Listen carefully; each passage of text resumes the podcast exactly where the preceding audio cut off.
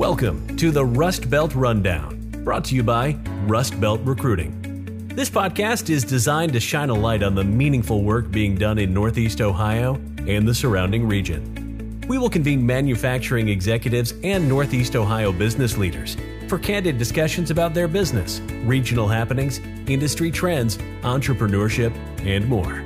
Now, let's get running on the rundown. Okay, we are now joined by Tayte Lutz. She is the Director of Marketing for the French Oil Mill Machinery Company. Um, Tate, thank you so much for joining us on the Rust Belt Rundown podcast. Um, we're excited to have you. Excited to be here. Thank you for the opportunity. Yeah, for sure. Um, so we're excited to jump into everything that is French oil and the amazing background and experience that you have within the manufacturing field. But before all that, want to um, you know give you the opportunity to talk through a little bit um, go back a couple years talk through your um, you know your schooling. You went to tulane and then you moved I up did. to new york city. Um, yep. one what made you choose tulane? Very unique place to go to school amazing place to go to school for sure. It was fun. Yeah and then um, and then you moved into the retail space. So t- uh, talk, us, talk us through that uh, early career journey Sure. So French Oil is a family business, um, and we produce highly engineered equipment. Um, and so my dad wanted me to be an engineer, and I did not have a passion to be an engineer. Um, and so as I was looking through colleges, he was sort of pushing schools with good engineering schools, and I was looking at schools that were more small liberal arts um, or that had business degrees or marketing degrees or things like that. And so when I was applying to schools, a lot of the schools I applied to had good engineering programs, which Tulane does, um, but I wound up in their business school. So that was sort of how that became on the docket. And then um, I got in, which obviously is a useful uh, way to go to school.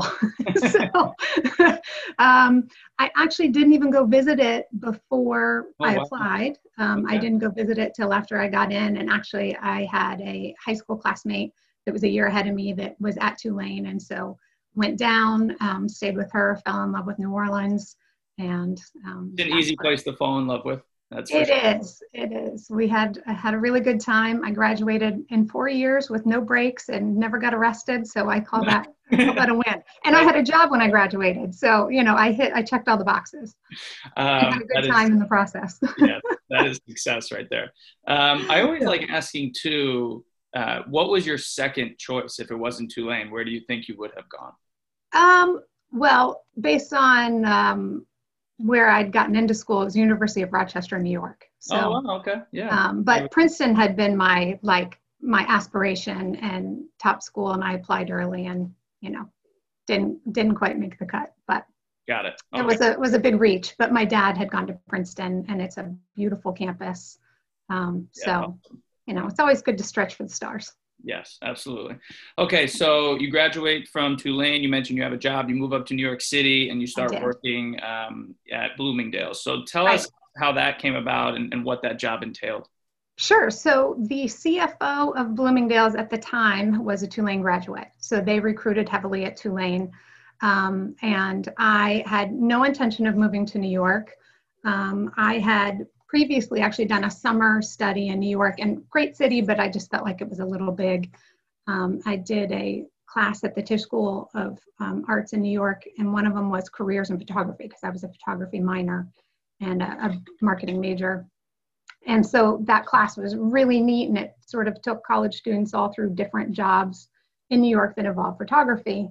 Um, and realized, you know, being a photographer was not going to give me the lifestyle that I wanted um, but had through that program gone through some ad houses um, and figured that I would end up in a job doing um, ad sales or, or, buying of some kind. Um, but when Bloomingdale's um, came to recruit at Tulane, a buddy of mine said, you know, you should go, just go take the interview, go do it. And so I did and um, fell in love with the person who interviewed me and the opportunity to sort of go into the retail space um, and was able to, you know, secure that and get the job. And so I actually, I think I started on September 11th, 2002, which was a wow. interesting time to start a job in New York City. There was some nerves involved with that, as you can imagine. Yep, um, sure. But it was a great experience and obviously a safe day. yeah, Yeah, yeah, yeah. Um, okay, so explain what in that space, in that industry, what a buyer and a planner does for because Bloomingdale's is a conglomerate. I mean, right. there's a lot going on. So what does that really mean? There is a lot going on. So they have a buyer training program in their buying office, which is in Manhattan, um, just five blocks south of the Bloomingdale's headquarter flagship store. And so basically, I mean, the buyers decide what products go in the stores. So um, I wound up in the ready to wear space, which was sort of women's brands of um, Eileen Fisher, DKNY, Tahari, um, you know, Dana Buchman, which is no longer in business, a couple brands like that. Um, and so we would go to the vendors, the, the clothing suppliers, and see what they had to offer and decide what items we thought the Bloomingdale's customer wanted to buy. Um, and then through that, the planner sort of helps to say, all right, X percent of our sales is sweaters, and X percent of our sales is pants, and X percent of our sales is in size 12, and X percent in size 4. And so if you have a budget of X amount of money, you need this many sweaters, this many pants, this many shirts, and this is the sizing breakdown that you need in the stores. Um, and even so much to say that the customer in Manhattan buys differently than the customer in Florida, buys differently than the customer in California, and therefore you can put the tube top in Manhattan and the leather jacket at $900. You cannot put that in, you know, like suburbs of Chicago. You're not going to sell you know, the pink sparkly tube top or whatever the item is. and so there's a lot of analytics that goes behind deciding what goes in the stores. Um, yeah, that's sizing of what goes in the stores.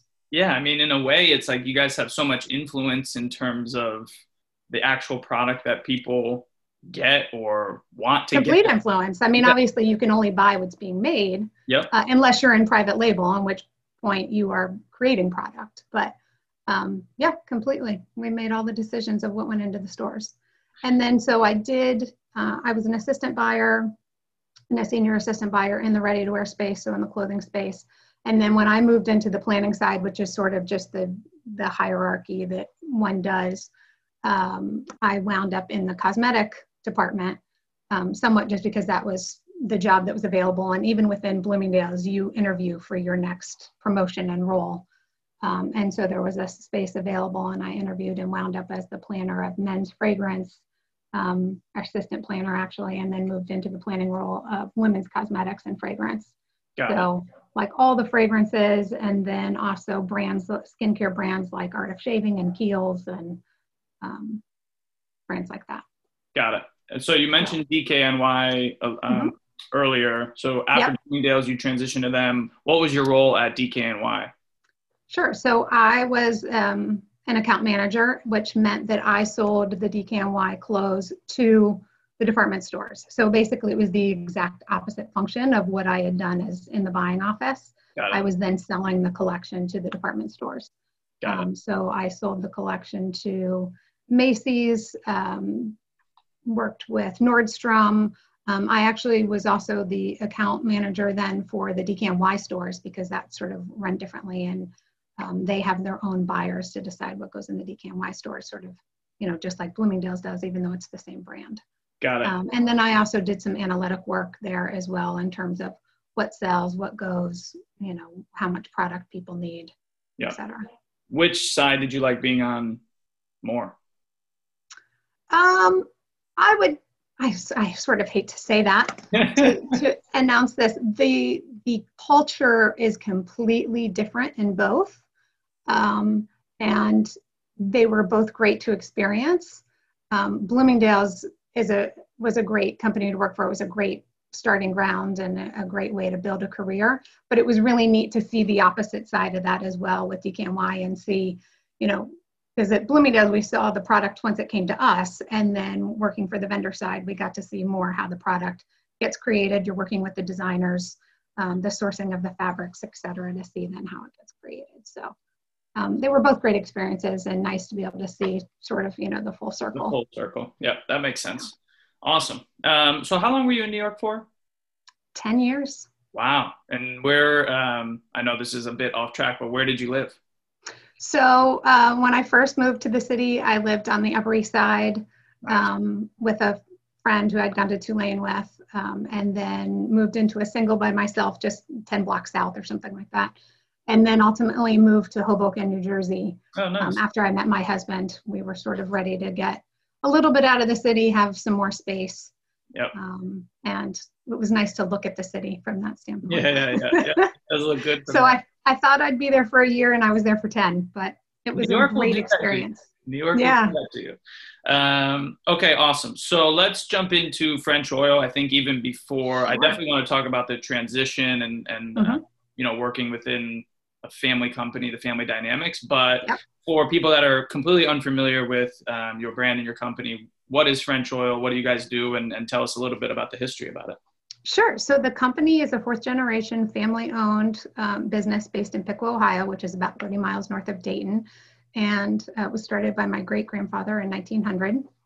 Um, and we make large capital equipment. So we make um, oil seed equipment that is um, flakers and rolling mills and um, extraction equipment that get the oil out of oil seed. So when people hear French oil, some people are thinking polymers or gasoline. It's actually uh, the company was based on extracting oil out of things like canola, and peanuts.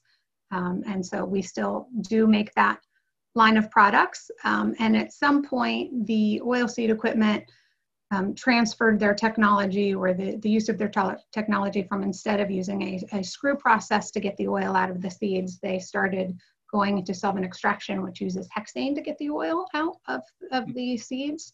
Um, and we had that technology as well, but we said we're still really good at, we have all these designs of these screw press machines. What other industry can we apply them for? Um, and so we moved into the um, rubber business because those same types, I mean, obviously there was some engineering adaptation, but those same sort of types of machines can be used to get dewater um, rubber in the process of making synthetic rubbers. Um, and I should backtrack a little bit, even in the, the first onset of the company when we they were first pressing the oil out of the seeds um, before the, using the screw press technology. And same sort of thing when it adapted to the screw press technology, they said we can make hydraulic presses. What else can we use the engineering for and the hydraulic presses for? And they can be used to mold and cure rubber and composite materials. So we also have the hydraulic press line that's used mostly for uh, molding rubber and composite at this point, but it can also be used for laminates, plastic cards, um, and a variety of other specialty materials. Got it. Okay. Yeah. And you started, when did you make your transition from the retail space back to the family business? Sure. So um, that was never part of the plan. yes. Yep. Um, my dad actually was really great, and I think my grandfather had the same um, thought process. Was that we were not allowed to come into the business, you know, without doing something else first. Um, my dad wanted us to get work experience outside of the business, um, one, just to see how other businesses operated, to do something for ourselves that we chose to do, um, and to be managed by someone who wasn't family um, and learn business outside otherwise, which was one of the, the best things that he could have done. And I really admire that that was sort of our route because it definitely changes um, how you work and how you think about work and how businesses are run. Um, especially having a work experience in New York for 10 years, which is you know very fast paced and cutthroat. Yeah. Um, and so I, I didn't intend to come back into the family business, especially after living in New York. Um, but after I had our first daughter, our first child, rather, who is a daughter, um, the hours I was spending in, in the retail job working for DKNY and the amount of money we were paying our nanny yeah. and sort of the life just, it was a little more grind and a little less family friendly than I wanted at that point in my life. And yep. so I was sort of lamenting this a little bit, and my dad said, "Well, you know, we could hmm. use a marketing person." And I said, "Okay, but you're in Ohio in a small town, and I'm in New York. How's this going to work?"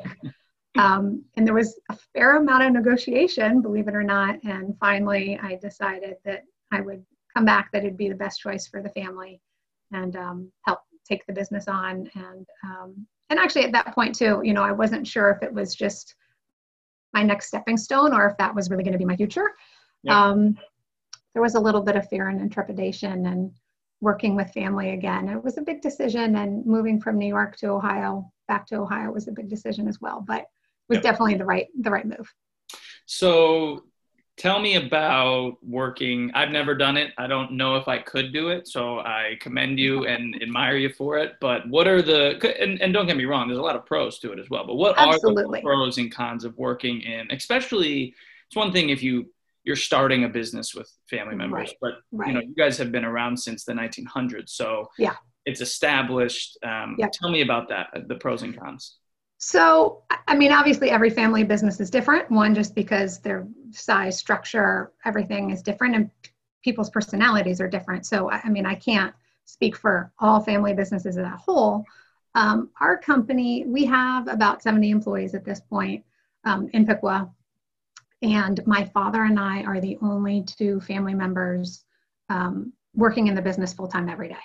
Oh, wow. Um, so that's also very different than a family business where you have aunts, uncles, cousins, parents.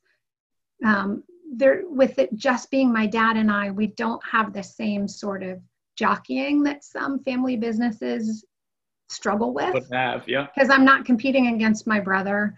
You know, I, I respect the hierarchy of my father, Yep. um, which that in itself has its own pros and cons. I mean, it's taken a little bit of time, particularly moving into a business that wasn't something I'd had experience in. I mean, Mhm. I worked here in the summers in from the time I was in seventh grade, but that's not like really understanding the business and working in the business. So having to learn the business um, and to sort of then decide when I had enough information to really use my voice, particularly if it might be, uh, you know, something different than what my father's thinking. Mhm. Um, you know, it takes a little time to sort of develop that dance. And um, for the most part, the pro the pros completely outweigh any sort of negatives. But you know, I, I wouldn't be truthful if I said we've never butted heads Yeah. or there wasn't, you know, ever a time where I was really frustrated and then, you know, I tell my husband and he wants to get defensive with me. yeah, yeah, yeah. if it's right before Thanksgiving, it's a little harder. yeah, it's very hard to like leave the office and then turn that hat, take that hat off, and then put on father daughter hat, and Yeah. it's, that's tough. yeah, I mean, we do it incredibly well. I um, feel like I'm very blessed um, in that respect, especially when I hear some other stories from uh, some other family businesses that Yeah. it's not quite as easy. But again, I think that dynamic really um, is benefited by the fact that it's just my father and me. And my brother is on our board, but um, and he brings some really good information to the table and thought processes, but he's not here on a daily basis. So he and I really have sort of no competition from that standpoint. I know when you mentioned competition, I was all I could think of was Succession. I don't know if you watched that or are familiar with the show, but um, No, uh, multiple people have told me I need to, but I haven't seen it yet. it is it is on the opposite end of the spectrum in terms of family businesses and cutthroat competition. But highly recommend that show. But off topic, so uh, Yeah. Succession. Um, okay, so let's jump into your role at French Oil, marketing, brand management. What does Mhm. that mean to be in such a you know when when a lot of people when they say brands they think of kind of where you, um, where you were like oh DKNY or Adidas or that's what they think of brands. You're in a very niche specific industry. When you got here, what was like the the big first project or what were some of your big things that you had to start focusing on in terms of marketing and brand management? Um, when I first started, there had not been a designated marketing person in the company uh, for quite some time. So the first thing was really just to do a complete sort of overhaul on our on our look and on our branding. So the brochures looked very dated. The design of them looked very dated. The website was looking dated. Um, our advertisements were looking a little dated. So the the first main project was uh, and and our trade show materials um, was Yeah. to to get a new look and feel for all of that, uh, have that all look a little more modern. So that took quite some time.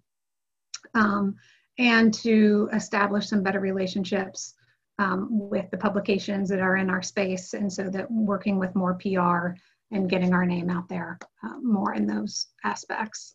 Got it. Um, and also, right when I started, we had engaged with an outside company about search engine optimization um, because we were way down on the pages on Google. And so finding new customers through the website wasn't something that was happening that frequently.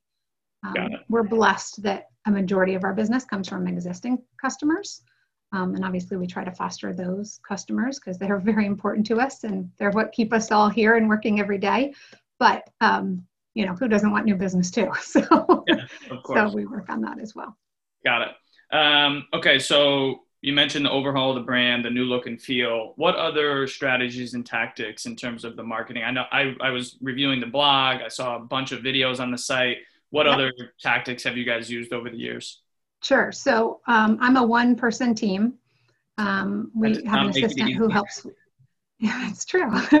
we have a, we have an assistant who helps a little bit. Um, she's very creative in terms of um, good with creative. So she's actually made some of the last couple videos.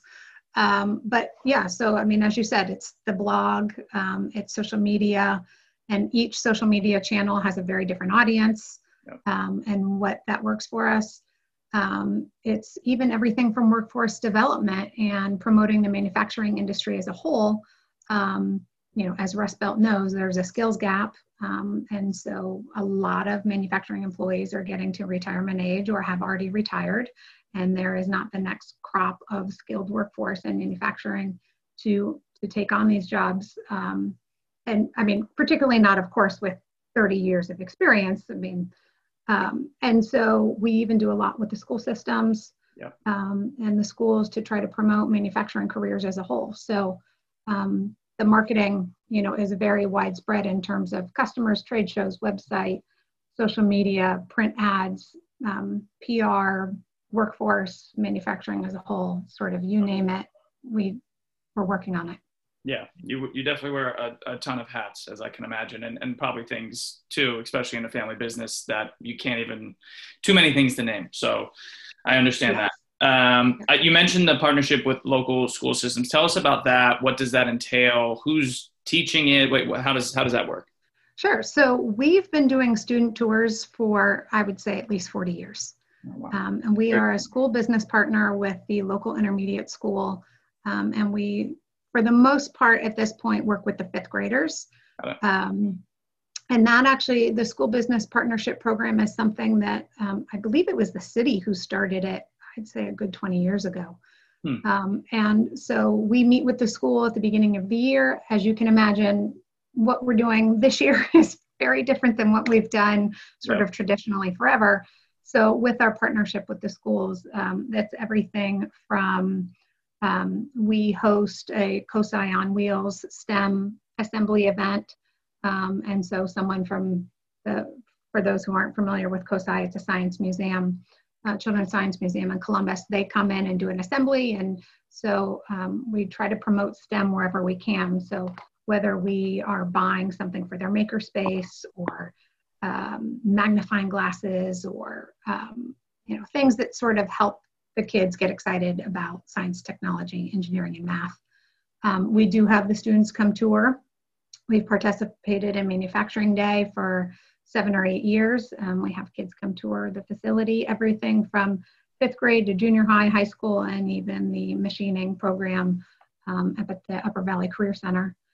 Um, we do a video series with the school called Where in the World is French? And so, because we have customers in over 80 countries and our employees are traveling around the world, um, we ask our um, employees to take pictures and video of our customers' facilities, you know, within permission and reason, of course, um, and what the cities look like. And um, we put together these video presentations of what you know what doing business in other countries sort of look, looks like and even what the people look like because some of these students um, you know wouldn't know where czechoslovakia is on a map or what kind of food they eat and we talk about the currency and the language um, and maybe some of the differences of doing businesses in those countries and then what our customers are doing in those countries. That's great. Just to sort of give like a full range um, of experience and a view of what careers look like um, just down the street from them. Yep, that's awesome. Mm-hmm. That's a great partnership. Yeah, and it is. We have um, employees who are mentors to some of the students. I mentor a fifth grade um, girl, and we have some other cool. uh, employees and engineers who do. It's you know somewhat like a Big Brothers Big Sisters program um, at the school. Of course, we're doing them all on Zoom now. yeah, yeah, the new normal, um, as they say. Yep, yep. As with everything. Yeah. So awesome. we participate in Diversity Day at the school. You know, just a number of different ways that we can support them. Oh, and we um, we do Jeans Friday. So every Friday, employees can wear jeans into the office if they pay five dollars um, and all of that money gets donated to the schools. It's usually cool. used for a um, multi-day science field trip, um, and it's one of the first times that some of these students get away um, from their parents and you know get to spend the night somewhere else and have no technology for a couple days and get to experience you know some independence and things on their own and of course that's different this year too. Yep, yep. but we sponsor awesome, some love, scholarships for those programs. I love the no technology part. I, I would sign up for something like that so i right? Can, I take imagine. some hikes no yeah. phones no video games. Yes yeah we could all use that little retreat. Yeah, that sounds good to me. Um, okay so you're a champion for women in manufacturing uh, minorities, second chance hires. There's a lot of opportunity to get more manufacturing workers through the door with targeted recruitment efforts. Yep. What are your thoughts on that? As many people as you can get interested in manufacturing, do it. I mean, we, I, think, I, think, you're right. You're spot on with doing it at a young age. Mm-hmm. So instead of being 18 and just learning about it, yes. being 11, 12, yes, about it. Absolutely. Absolutely. I mean, it's important for students to know what sort of jobs are available in their backyard um, and that, you know, it's not dark and dingy and dangerous and scary, um, that you can make a good living, particularly, you know, I mean, obviously there's everything from uh, straight out of high school with a little bit of skill type jobs that we offer everything to you know needing a, an engineering degree a four-year engineering degree or finance degree or whatever so obviously we and employ people with a range of, of skills and um, education. And it's good for students to know what those sort of options are um, in their backyard. And we've done open houses as well to try to have parents see what the jobs are as well, because yep. as much as we can talk to the students, you know, the parents are a lot of times the people sort of making suggestions or understanding what they want their kids to do with good reason. Um, and so it's good to get the parents in as well and have them see what the opportunities are. Yep, agreed. Um, so manufacturing, it's an election year. We're not going to go down go down that path, but manufacturing is one of the major topics that always comes up in mm-hmm. debates or on yep. the TV and all that stuff. So um, I just want to get your thoughts on what because you hear different things depending on what you're watching or who you're listening to. Uh, even on the same debate. Yes even on the same debate. Um, so what is the current state of manufacturing as a whole? Uh, you know i don't know if you want to tackle the whole country or just in the state of ohio but um, mm-hmm. just wanted to get your thoughts on that from someone who is in it who lives it every day. Manufacturing is strong uh, and particularly pre-covid. I mean i think you know, most industries have taken a bit of a hit with COVID. Yeah. And so it's somewhat unfair to talk about what the state is on October 21st versus what it was leading up to March, or, you know, we shut down right around mid March. Yeah. Um, but Ohio manufacturing, I mean, statistically, definitely pre COVID, continued to grow. The wages are growing, the jobs are growing. Um, the site selections of people moving into Ohio and making investments in building plants is growing. Our business is growing, our headcount is growing, um, even with COVID. Um, that being said, obviously, a lot of people have taken a hit um, with COVID. Although, on the other hand, some businesses, you know, obviously in Ohio, manufacturers were deemed essential workers. So we never shut down. Um, we have not laid any people off. We have been here still working overtime. Um, we wear our masks, we wash our hands, you know, we have our temperature taken every day. We do all the protocols to stay safe, um, and it's worked. Um, and so we are still busy and, and still busy. We are seeing, and this even sometimes just happens a little bit in election years where sometimes are a little reluctant to spend some capital expenditures from a domestic standpoint, sure. but our international business is still very strong. Um, and, and, we're still very business. I mean, some of our projects we're looking into 2022 at this point. Wow, um, awesome. So it's it's very strong. And I will also say, you know, as you said, we don't want to get into politics too much, but I serve on a government relations committee for the Dayton Regional Manufacturers Association, and we've been doing weekly candidate chats where we are doing Zoom calls um, with someone running for an election um, every week. And we're, we're meeting with Republican candidates and Democrat candidates, some incumbents, some people running for the first time. and we go through with these candidates the top manufacturing issues because DRMA um, does a survey every year um, to find out what the top issues are that are facing manufacturers. And so we've had the opportunity weekly to meet with these candidates and say, this is the state of manufacturing. These are the issues that are really concerning us. Um, these are the things that we struggle with as manufacturers. And um, it's been really informative for both the committee and the candidates um, to have a better understanding of, of what issues we face and what's most important to us. Wow. Um, as you can imagine, workforce is the number one issue. Yep. Yep. How important is that? I, I, yeah. I don't know if that happens in every industry, but it, it should. Um, the actual industry itself and the leaders of it informing, you know, people in public office what what the truth is. You, I commend you for that. Thank you. Uh, it's been it's been a really informative, great um, little series that we've done. And then actually tomorrow, Justices French and Kennedy are coming through French Oil oh, to nice. tour, and we're going to get a chance to speak with them and show them the facility as well. No relation to Justice French, just great. Yeah, just, yeah, that's awesome. That's awesome.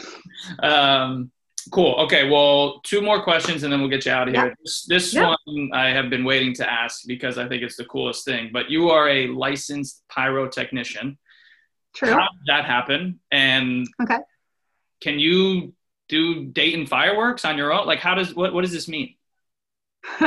so yes, I, I, I well I can't do it on my own okay. because I'm a I'm an assistant, not a, a true technician. But um, my husband is fifth generation and co-owner of his family's pyrotechnic company that started in 1895 in Italy. Got it. Um, okay. And he was a banker when I met him in New York, and then we both um, we're from Ohio with family businesses, so sort of connected on that. And then, of course, we've moved back to Ohio, and he's working for his family's business, and I'm working for mine. That's a good um, story. And so, that's I'm sorry. That's a great story. That's that's crazy. It is. It's fun. Well, and we were set up on a blind date, and the guy who set us up had no idea that we were both from Ohio. wow! So that must so have been the perfect first question. Like, oh, where are you from? Yep, perfect. Yeah. Perfect. Yeah it was fun. We got to talk about, you know, I think we'd probably gone to like one of the same concerts at some point, I'm sure. you know, somewhere along the line. So it was yeah. fun. But um, so that's how I wound up being a, a pyrotechnician. Um, so no, I could not do Dayton fireworks uh, by myself, but I have worked on that show and wow. um, the some of the big shows in Cincinnati. Um, and actually, Rozzi does international competitions as well. So I've Very been cool. able to travel with him to Spain, Portugal, Italy, um, let's see, Canada, uh, Germany, That's and awesome. England all for shows. So it's been it's been fun. Very cool. It's a great way to see the world. Great way to see the world. Yeah. It's a lot of work, but then when you see the show shoot and then the audience applause, I mean, it's intoxicating. It's yeah, fun. I can imagine. Um, okay, so last question. Want to highlight, um, you know, a local favorite, but what is your favorite restaurant? It could be fast food, it could be sit down, it could be whatever you want. Favorite restaurant in the Cincinnati, Dayton area. Okay, so well, I'll give you two because I'll give. Actually, I feel like I should give a, a restaurant in Piqua um, yeah, a shout out. Yep. So in Piqua, my favorite would be Three Joe's, which is the Italian restaurant Three just Joe. a couple blocks okay. away. Um, we order lunch from there very frequently. Um, great business. Um, and then in Dayton, I would have to say the Pine Club. Okay. Great steaks. Um, and then in Cincinnati, another Italian restaurant called Sotto, which is downtown. Um, it was actually the last restaurant I ate at. Um, we went there last weekend. Fabulous Italian food. Good wine list. Well, we get yeah. Now we got three restaurants to shout out, so that's great. That's awesome. Sorry, I couldn't keep it to one. Oh, I, have run in too many cities. yeah, it's great. Um, okay, so really quick before we get out of here, where can everybody find you? Like website, social, where should they be following you? All that stuff. Sure, absolutely. So um, FrenchOil.com is our website. Um, and then we are also on Twitter. Uh, handle is French Oil. Um, LinkedIn, I think we're the French Oil Machinery Company. Um, and we are also on Facebook as French Oil. So follow us in all different places. Um, we have videos, as you said, on YouTube um, where you can see our machines running and in action. Um, more history about the company. There's some great interviews with my dad where he talks about our partnership process with our customers. Um, so lots of good content out there. Of course, I'm a little biased, but. It should be. It is great content. Yeah. Um, awesome. Well, Tayte, thank you so much for joining us. We really appreciate it. Uh, you know, best of luck over the next remaining. I think we're all ready for 2021, but best of luck for the remaining months in 2020, and uh, we'll talk with you thank soon. You. Thanks for tuning into this episode of the Rust Belt Rundown. Make sure you check us out at rustbeltrecruiting.com. The Rust Belt Rundown is available wherever you listen to your podcasts. Make sure to hit that subscribe button and click on five stars if you enjoyed this episode. See you next time.